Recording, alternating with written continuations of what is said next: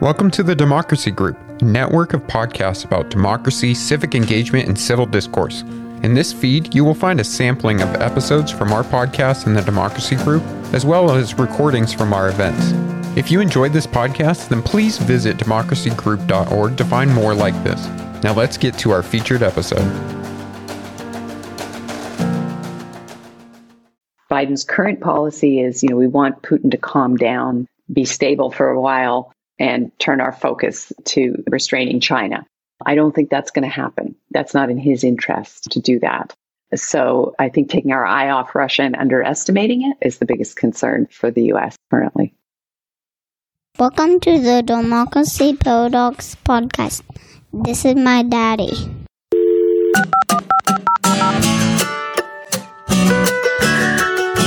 My name is Justin Kempf, and I am your host as we explore the democracy paradox. The American withdrawal from Afghanistan has not gone as planned. It's received a lot of justified criticism.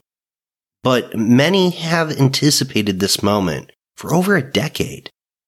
In many ways, the withdrawal feels like the culmination of a paradigm shift in American foreign policy. It is the end of an era as America shifts to focus on the great power rivalries from China and Russia. Still, it feels odd to include Russia as a great power rival. America spent two decades minimizing the potential of Russia in international relations, so it genuinely surprised many when it seized Crimea in 2014 and interfered in the 2016 presidential election. Russia has re-emerged as a force in global politics once again. Kathryn Stoner writes, under Vladimir Putin's autocratic rule, Russia possesses the capability and his regime possesses the will to use adroitly a variety of power resources to disrupt the prevailing international order and to define a new one. As global events rapidly change, I wanted to take some time to understand Russia better. So the next two episodes will discuss Russia with two leading post-Soviet scholars. Next week's episode will feature Timothy Frye from Columbia University to discuss his new book, Weak Strongman. But for this week, I invited Kathryn Stoner from Stanford University to discuss her new book, Russia Resurrected, Its Power and Purpose in a New Global Order. Kathryn explains Russia's resurgence and why it demands our attention in any discussion of global affairs. But more than that, Kathryn offers a deep dive into the capabilities and strategies of Russia, and we discuss why its political system remains a weakness. Of course, like always, this is a complex topic. We're not able to touch on every point or perspective so please join the conversation on Twitter or Instagram. You can also go to democracyparadox.com to find a full transcript of the episode or email me at jkempf at democracyparadox.com. But for now, this is my conversation with Kathryn Stoner. Kathryn Stoner, welcome to the Democracy Paradox. Thanks very much for having me. Well, Kathryn, I, I really loved your book. Russia Resurrected, it gives such a great overview of the topic of Russia, both within international politics, but also to really give a better grasp of the dynamics of Russian politics itself domestically as well, so that we can kind of understand it within the international context. And I was very impressed because I think it gives some very nuanced and insightful comments on Russia itself. But as we begin, I keep coming back to the title. It's called Russia Resurrected, which implies to me a nadir or a low point that they have overcome. And so before we get too deep into the idea of Russia and Vladimir Putin, why don't we start with where Russia came from in terms of your narrative? Can you paint a portrait of Russian life at its lowest ebb to give us some perspective to understand where Russia has gotten today?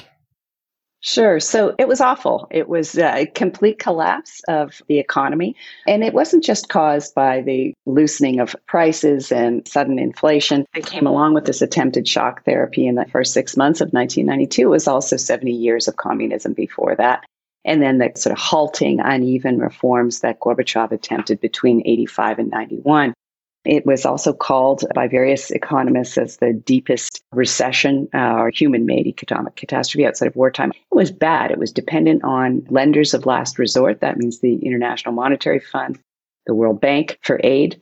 It was in a, a huge debt situation that had run up since the collapse of oil prices in the uh, early 1980s as well.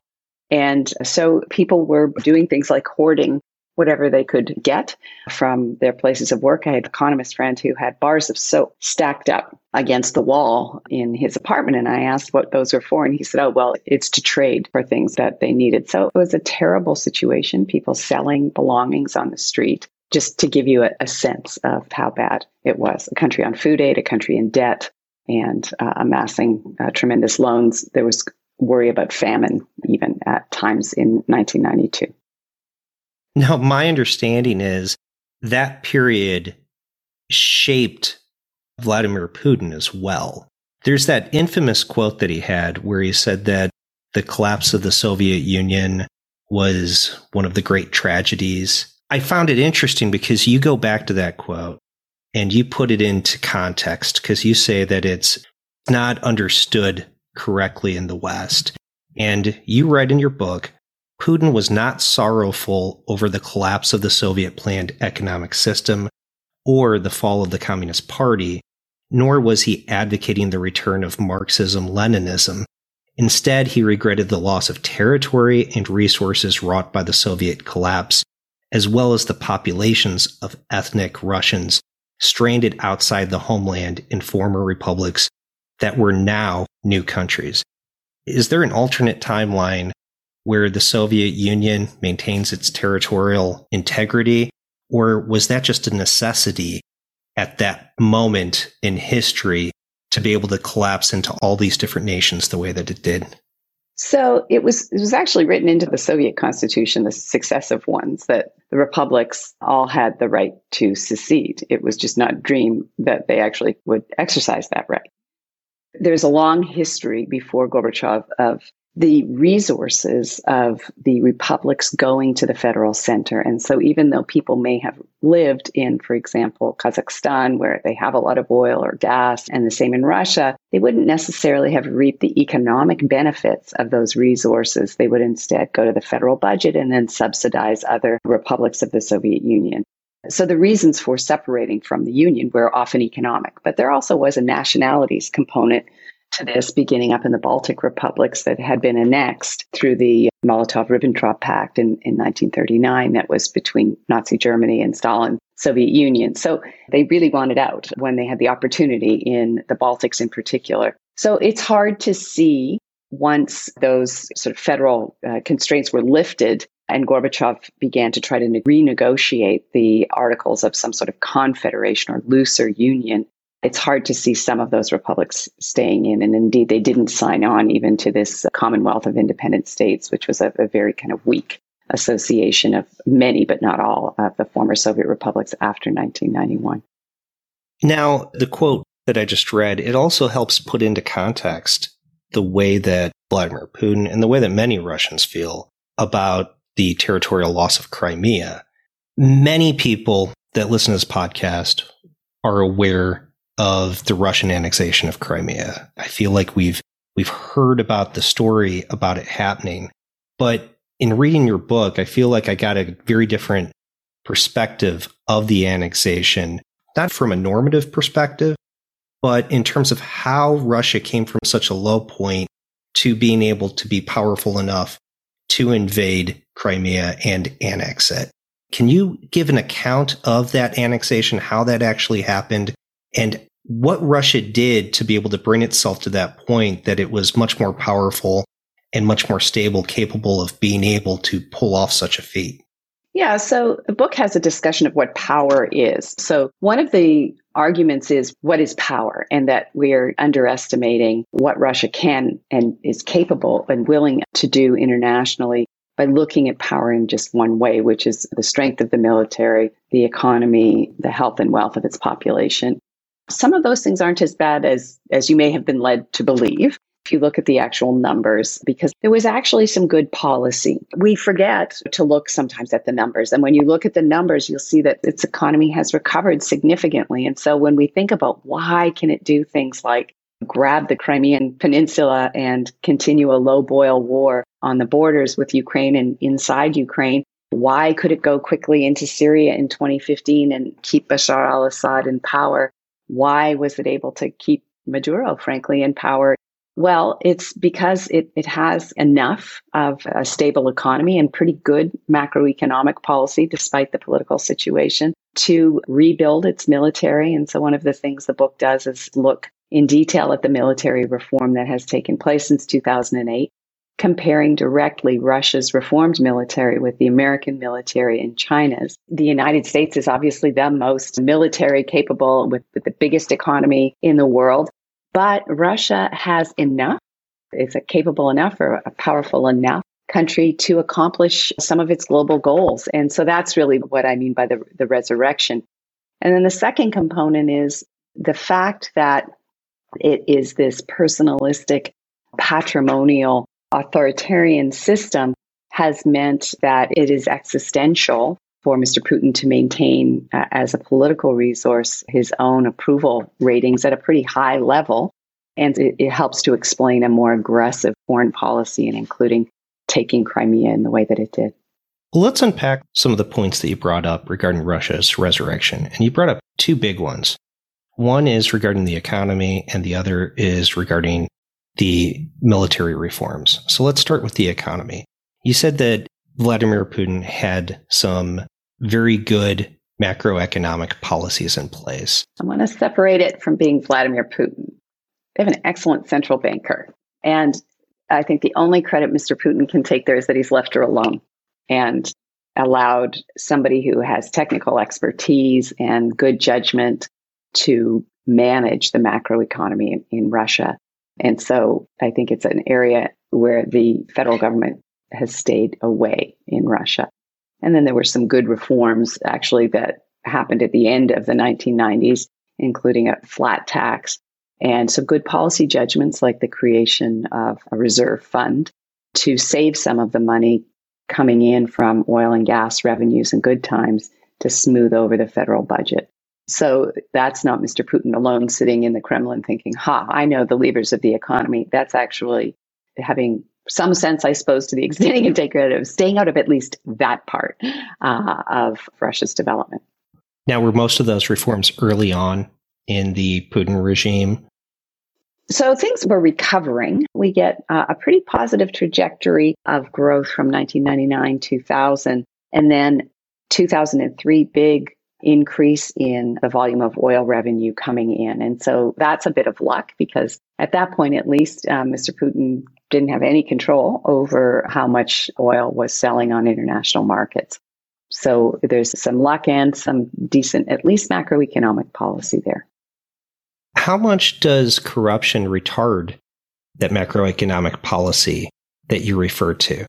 Because a lot of the conversations that I hear about the Russian economy oftentimes focus on Russia as almost a kleptocratic state your book really caught me off guard when you're talking about positive reforms that they made in terms of macroeconomics. So, where's the line that you're able to recognize the beneficial policies from the corruption that's endemic within the Russian system? Yeah, so corruption is still a big problem. And one of the areas it's a big problem in is garnering foreign investment.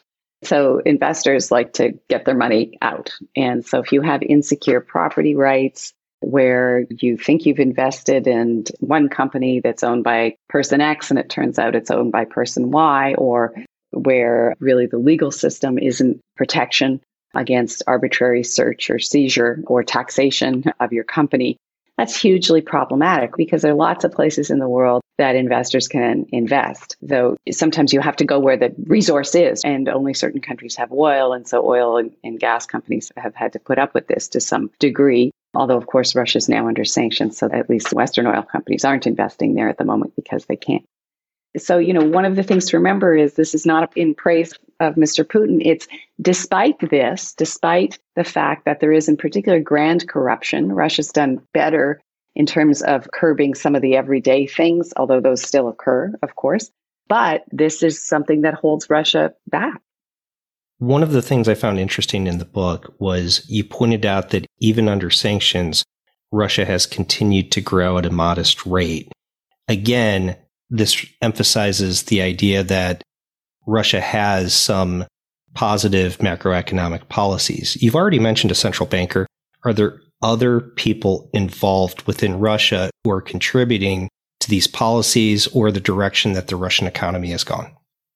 Well, there were earlier on, and now some of those folks have fallen out of the regime. So, you know, Alexei Kudrin, former finance minister, there were certainly people who were very technically capable and who were helping to run the economy. Uh, some of them are no longer in government. And it has been modest growth. So, one of the frustrations about Russia is if it's really going to be resurrected, is getting hold of these developmental issues like corruption and diversification of the economy that have been problems since the 1990s. And so, even when times have been good, in terms of revenue into the national budget, there's been some investment in diversification of the economy, and the book shows that, but there could have been much more. And so, if you look at things like research and development, or if you look into some of the health indicators, it's a very mixed picture. On the one hand, life expectancy has gotten a bit better, but it's still very low. In fact, Russians live longer than they ever have, but they still don't live as long as Chinese people who actually have per capita GDP that is lower than Russia. So that I think is one of the frustrations. I think another one of the frustrations is inequality in Russia. This is something that has really gotten to be pretty problematic and is partially behind some of the big social mobilizations that we see that are clearly a threat to the stability of Mr. Putin's regime. So Russia has a Gini coefficient, one way of measuring inequality. That is roughly the same as the United States at 0.4. That's quite high. It is, I think, frustrating for young people who we saw come out on the streets in 2017 and folks between ages 18 to 35. I think it's over 60% are saying that they intend to immigrate permanently from Russia. So this is not a positive sign for Mr. Putin's government in the long run, right? Most people want to stay in their own country in a healthy economy and a healthy polity, but that's not the case there. I think this also helps to explain some of the fear of Alexei Navalny is mobilization. So one of the quotes in the book is from Mr. Putin saying that Russia has overfulfilled its plan in terms of revolutions in the 20th century. And so his emphasis is on evolution, on gradual development, on gradual change and stability. Well, that was, a, I think, a welcome message in the early 2000s after the tumultuous change in the 1990s in particular. But now it's a less welcome message because people are frustrated that by inequality, where you, let's say, you'll invest in education for yourself or your children if you think that that education will help them get ahead in life. But if it turns out somebody who is connected to the local administration or who can bribe their way into a job or into a graduate program, then you become disillusioned and you know that investment in education isn't necessarily paying off. So you won't invest in it. So all of this for long-term trajectory isn't good for the development of the Russian economy and for diversifying further away from revenues from carbon sources. And by the way, Russia does sell other things abroad, but you know, these are long-term problems that Mr. Putin's regime has not attacked. Now, you mentioned about diversification of the economy and that that's a real challenge for Russia to be able to overcome right now. It has a very educated workforce especially when you take into account its per capita gross domestic product.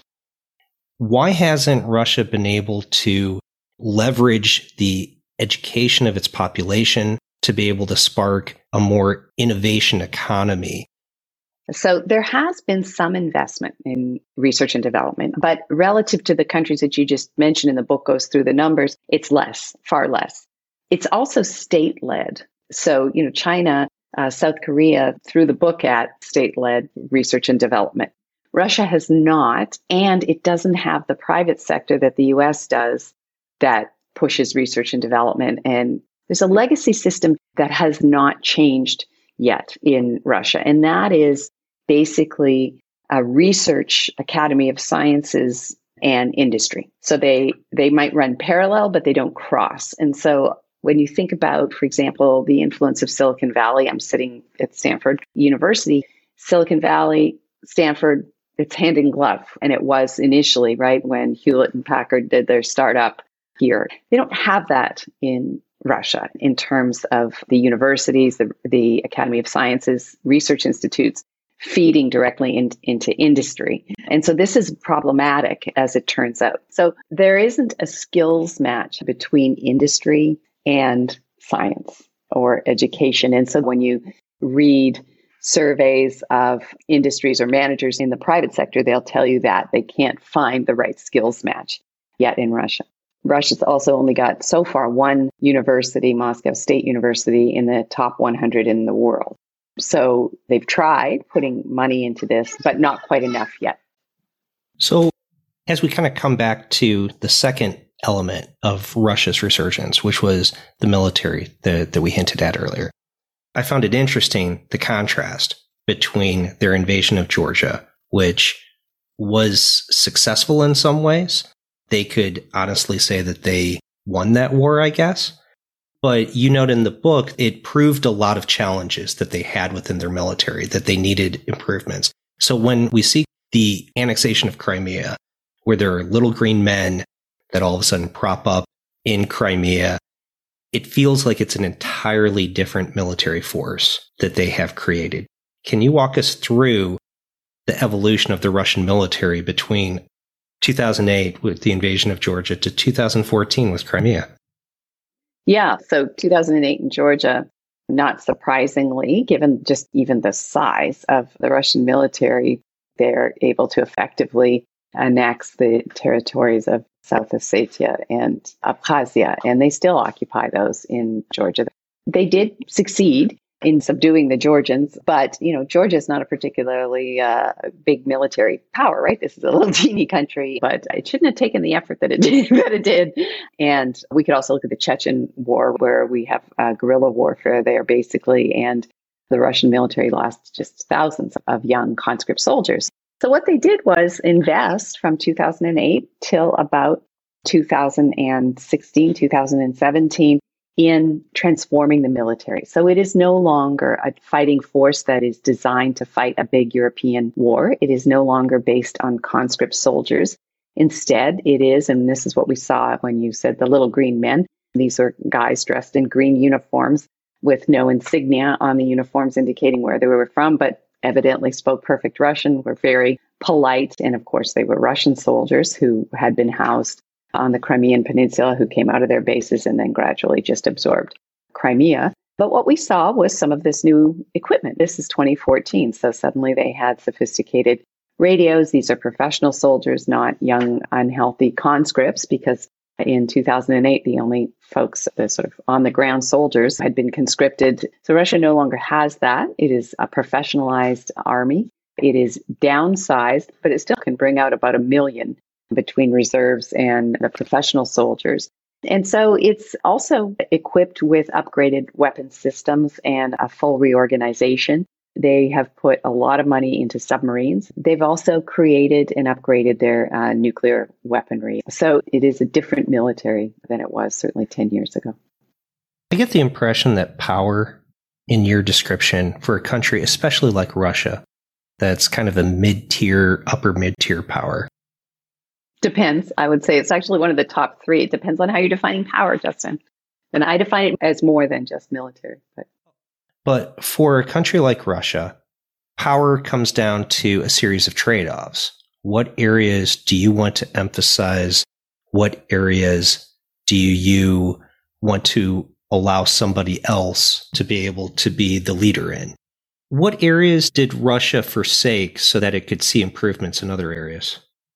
Well, Afghanistan is one obvious one, right? Having had its own quagmire there in the late 1970s through 1989, when Gorbachev pulled them out, Russia was pretty content to have the United States and, and NATO allies do the dirty deeds that needed to be done in Afghanistan after 9 11, watching carefully what the United States was doing, not particularly anxious to have them there long term. And indeed, we're obviously pulling out now.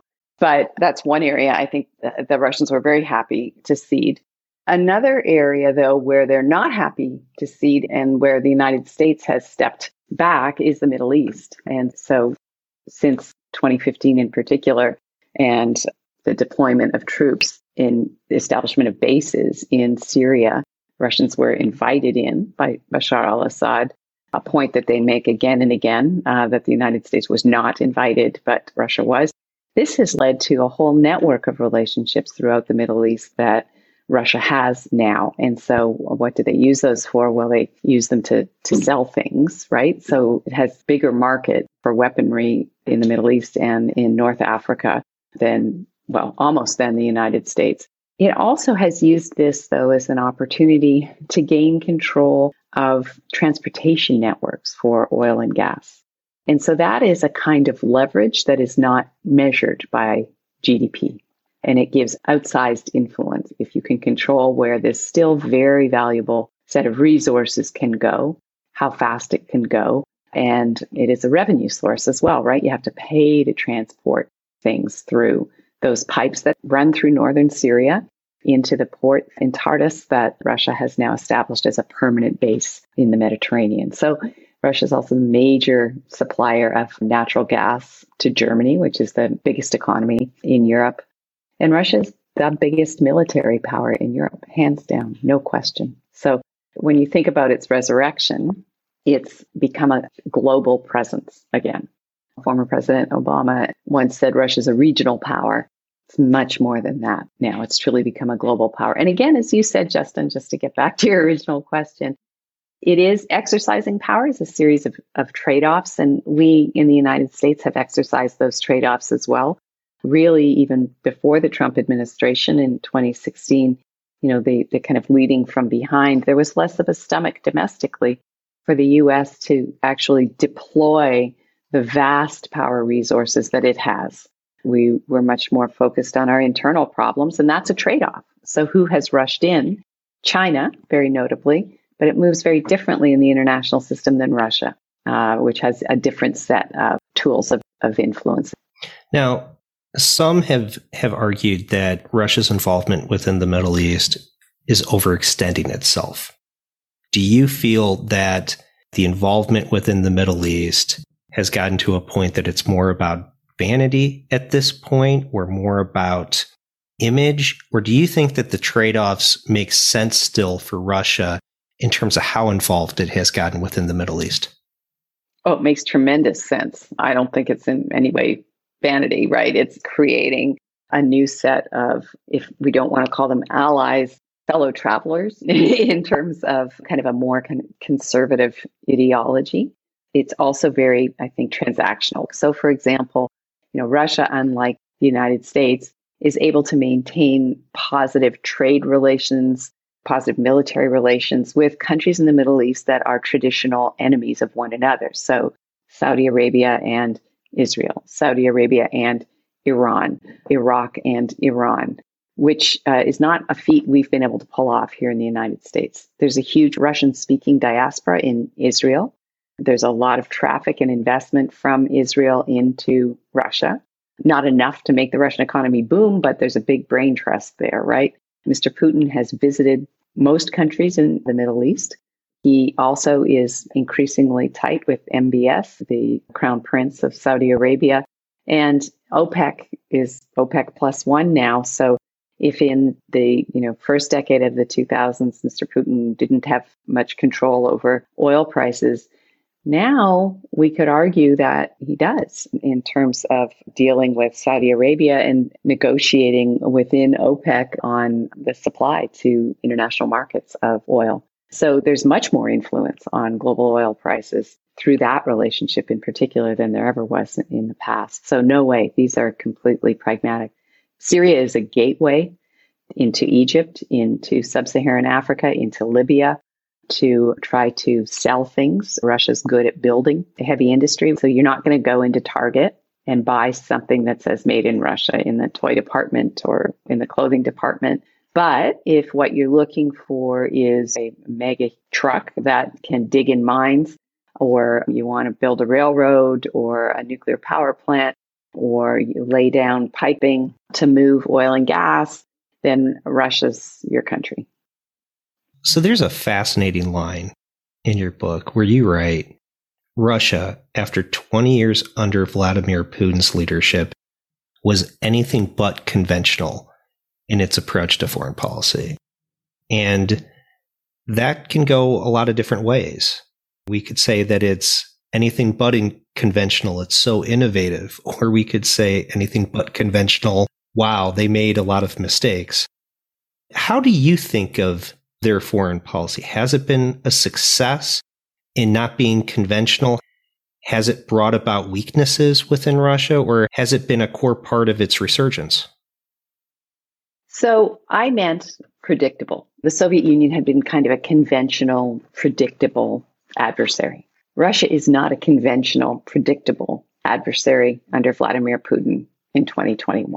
I think the popular line has been they play a weak hand well. And my book tries to argue, well, it depends on the card game that you're playing. So sometimes different cards have different values depending on the game that you're playing. And so don't assume that the values are the same of those cards when Russia is exercising them and when we're exercising them. And so the argument is basically that in poker, an ace may have one value, in bridge, it has a, another value. And so the context matters. And the context under Putin is one where Russia tolerates a high level of risk. So grabbing Crimea, that was risky. That's not something Soviet leaders would have done because they had institutions. Members of the Politburo, after all, tried to toss out Gorbachev. They did toss out Khrushchev in the 1960s. There were checks. Putin's system of uh, increasingly personalized patrimonial autocracy has very few institutional checks on the already very powerful office of the Russian presidency. And so there's no one to really say, Vladimir, we can't do this. Instead, it's how do we do this? And the question really is also why do we do this? Why are we behaving this way? And my argument is that this is, I think, unique to this kind of political system. If Russia had a much more open political system with institutions and real checks and powers, parliament, rule of law, open media, then it wouldn't behave this way in the international system because now Crimea is not so popular. Why did they do that? Well, because the approval rating that Mr. Putin has relative to other elites is a political resource for him. There are no challengers to him within his own political circle because no one comes close in terms of the approval ratings or trust ratings. And we can say, yep, those are all manipulated. No one else has access to the media, blah, blah, blah. They can control that. But the most likely possibility is not a sort of popular overthrow of Mr. Putin's regime. It's an elite struggle that, you know, knocks him out of power. But right now, he can maintain this regime and himself at the head of it because he can deliver to them economically. And there aren't challengers as long as he is the one with this political resource of public approval, because ultimately they fear the street. They've had, as he said himself, overfulfilled the plan in terms of revolutions in Russia. And so what they want is stability. And that is so that they can continue to have access to state resources and privatize those gains from controlling the state. And so having Mr. Navalny show videos on YouTube of this big, beautiful palace that Putin apparently owns or had built for him, that's problematic if a lot of people watch that because they might come out on the streets and demand change, and he doesn't want that. So you just gave a brilliant synopsis of what I think your big insight is, which was that Russia's power comes down to how we look at it. Like, what perspective are we looking at in terms of what game are we playing when we're saying Russia's weak or Russia's strong? So, as we're looking at a new administration within the United States, as we're looking at new leaders in different parts of Europe, like Germany soon, how should the West take your advice and approach things differently with Russia going forward? So we're stuck with this regime, well, Putin in particular, potentially until 2036, because last summer they had constitutional changes that enabled him to reset his clock so he could run again after 2024 when his current term ends and stay in power for another 12 years we don't really have much reason to think that he's suddenly going to pull a Pinochet and have a referendum and they will democratize. So we therefore have to kind of manage things with Russia. And we we have some levers and we've used those levers to try and constrain Putin globally. But I think that we've just done tremendous damage to America's ability to exercise its vast power resources through the Trump administration and we're viewed as unreliable now, which, you know, is going to be a hard thing to win back globally. I'm optimistic that we can do that. We have to, though, demonstrate that, as frankly, President Biden has already said, that democracy is a better path developmentally, point out the inequality and opportunities not taken to improve people's lives in Russia. You know, for as much as it's resurrected, it would be much further along if the talents and education of the Russians that you mentioned were better used in a system that serves their interests instead of the interests of a very few people who have stolen control of the state and its assets. Is a resurrected Russia a danger to the West? For sure. I think we've already seen that. And I think that the mistake would be to assume that China is the only concern for the West. And my understanding of Biden's current policy is, you know, we want Putin to calm down be stable for a while and turn our focus to restraining China. I don't think that's going to happen. That's not in his interest to do that. So I think taking our eye off Russia and underestimating it is the biggest concern for the US currently. But we've already seen the danger Russia poses in terms of the abilities it has to disrupt the information environment and what it's willing to do under Mr. Putin in terms of actually using that military and its soft and sharp power tools more generally. Well, Kathryn, thanks so much for taking the time with me. Thank you. Your book was really a pleasure to read. It's impossible to be able to incorporate all the the different studies that you put it together. It's a very comprehensive book, but I, I think it, that it's got some insights that aren't even available in other places. You really make it your own work. Thank you so much for for talking to me. Thank you very much, Justin, for having me.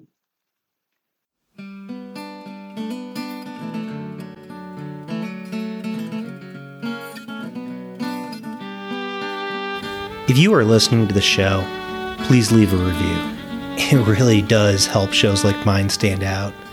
Also, please share the show with colleagues and friends because word of mouth goes a very long way. Facebook and Twitter are great, but really just talk about it. There's a full transcript at www.democracyparadox.com. Thank you for listening.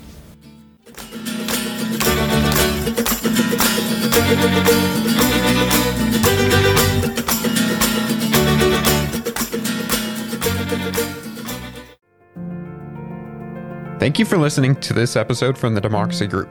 If you want more podcasts like this, then visit democracygroup.org. There you will find our events, topics, and a newsletter as well.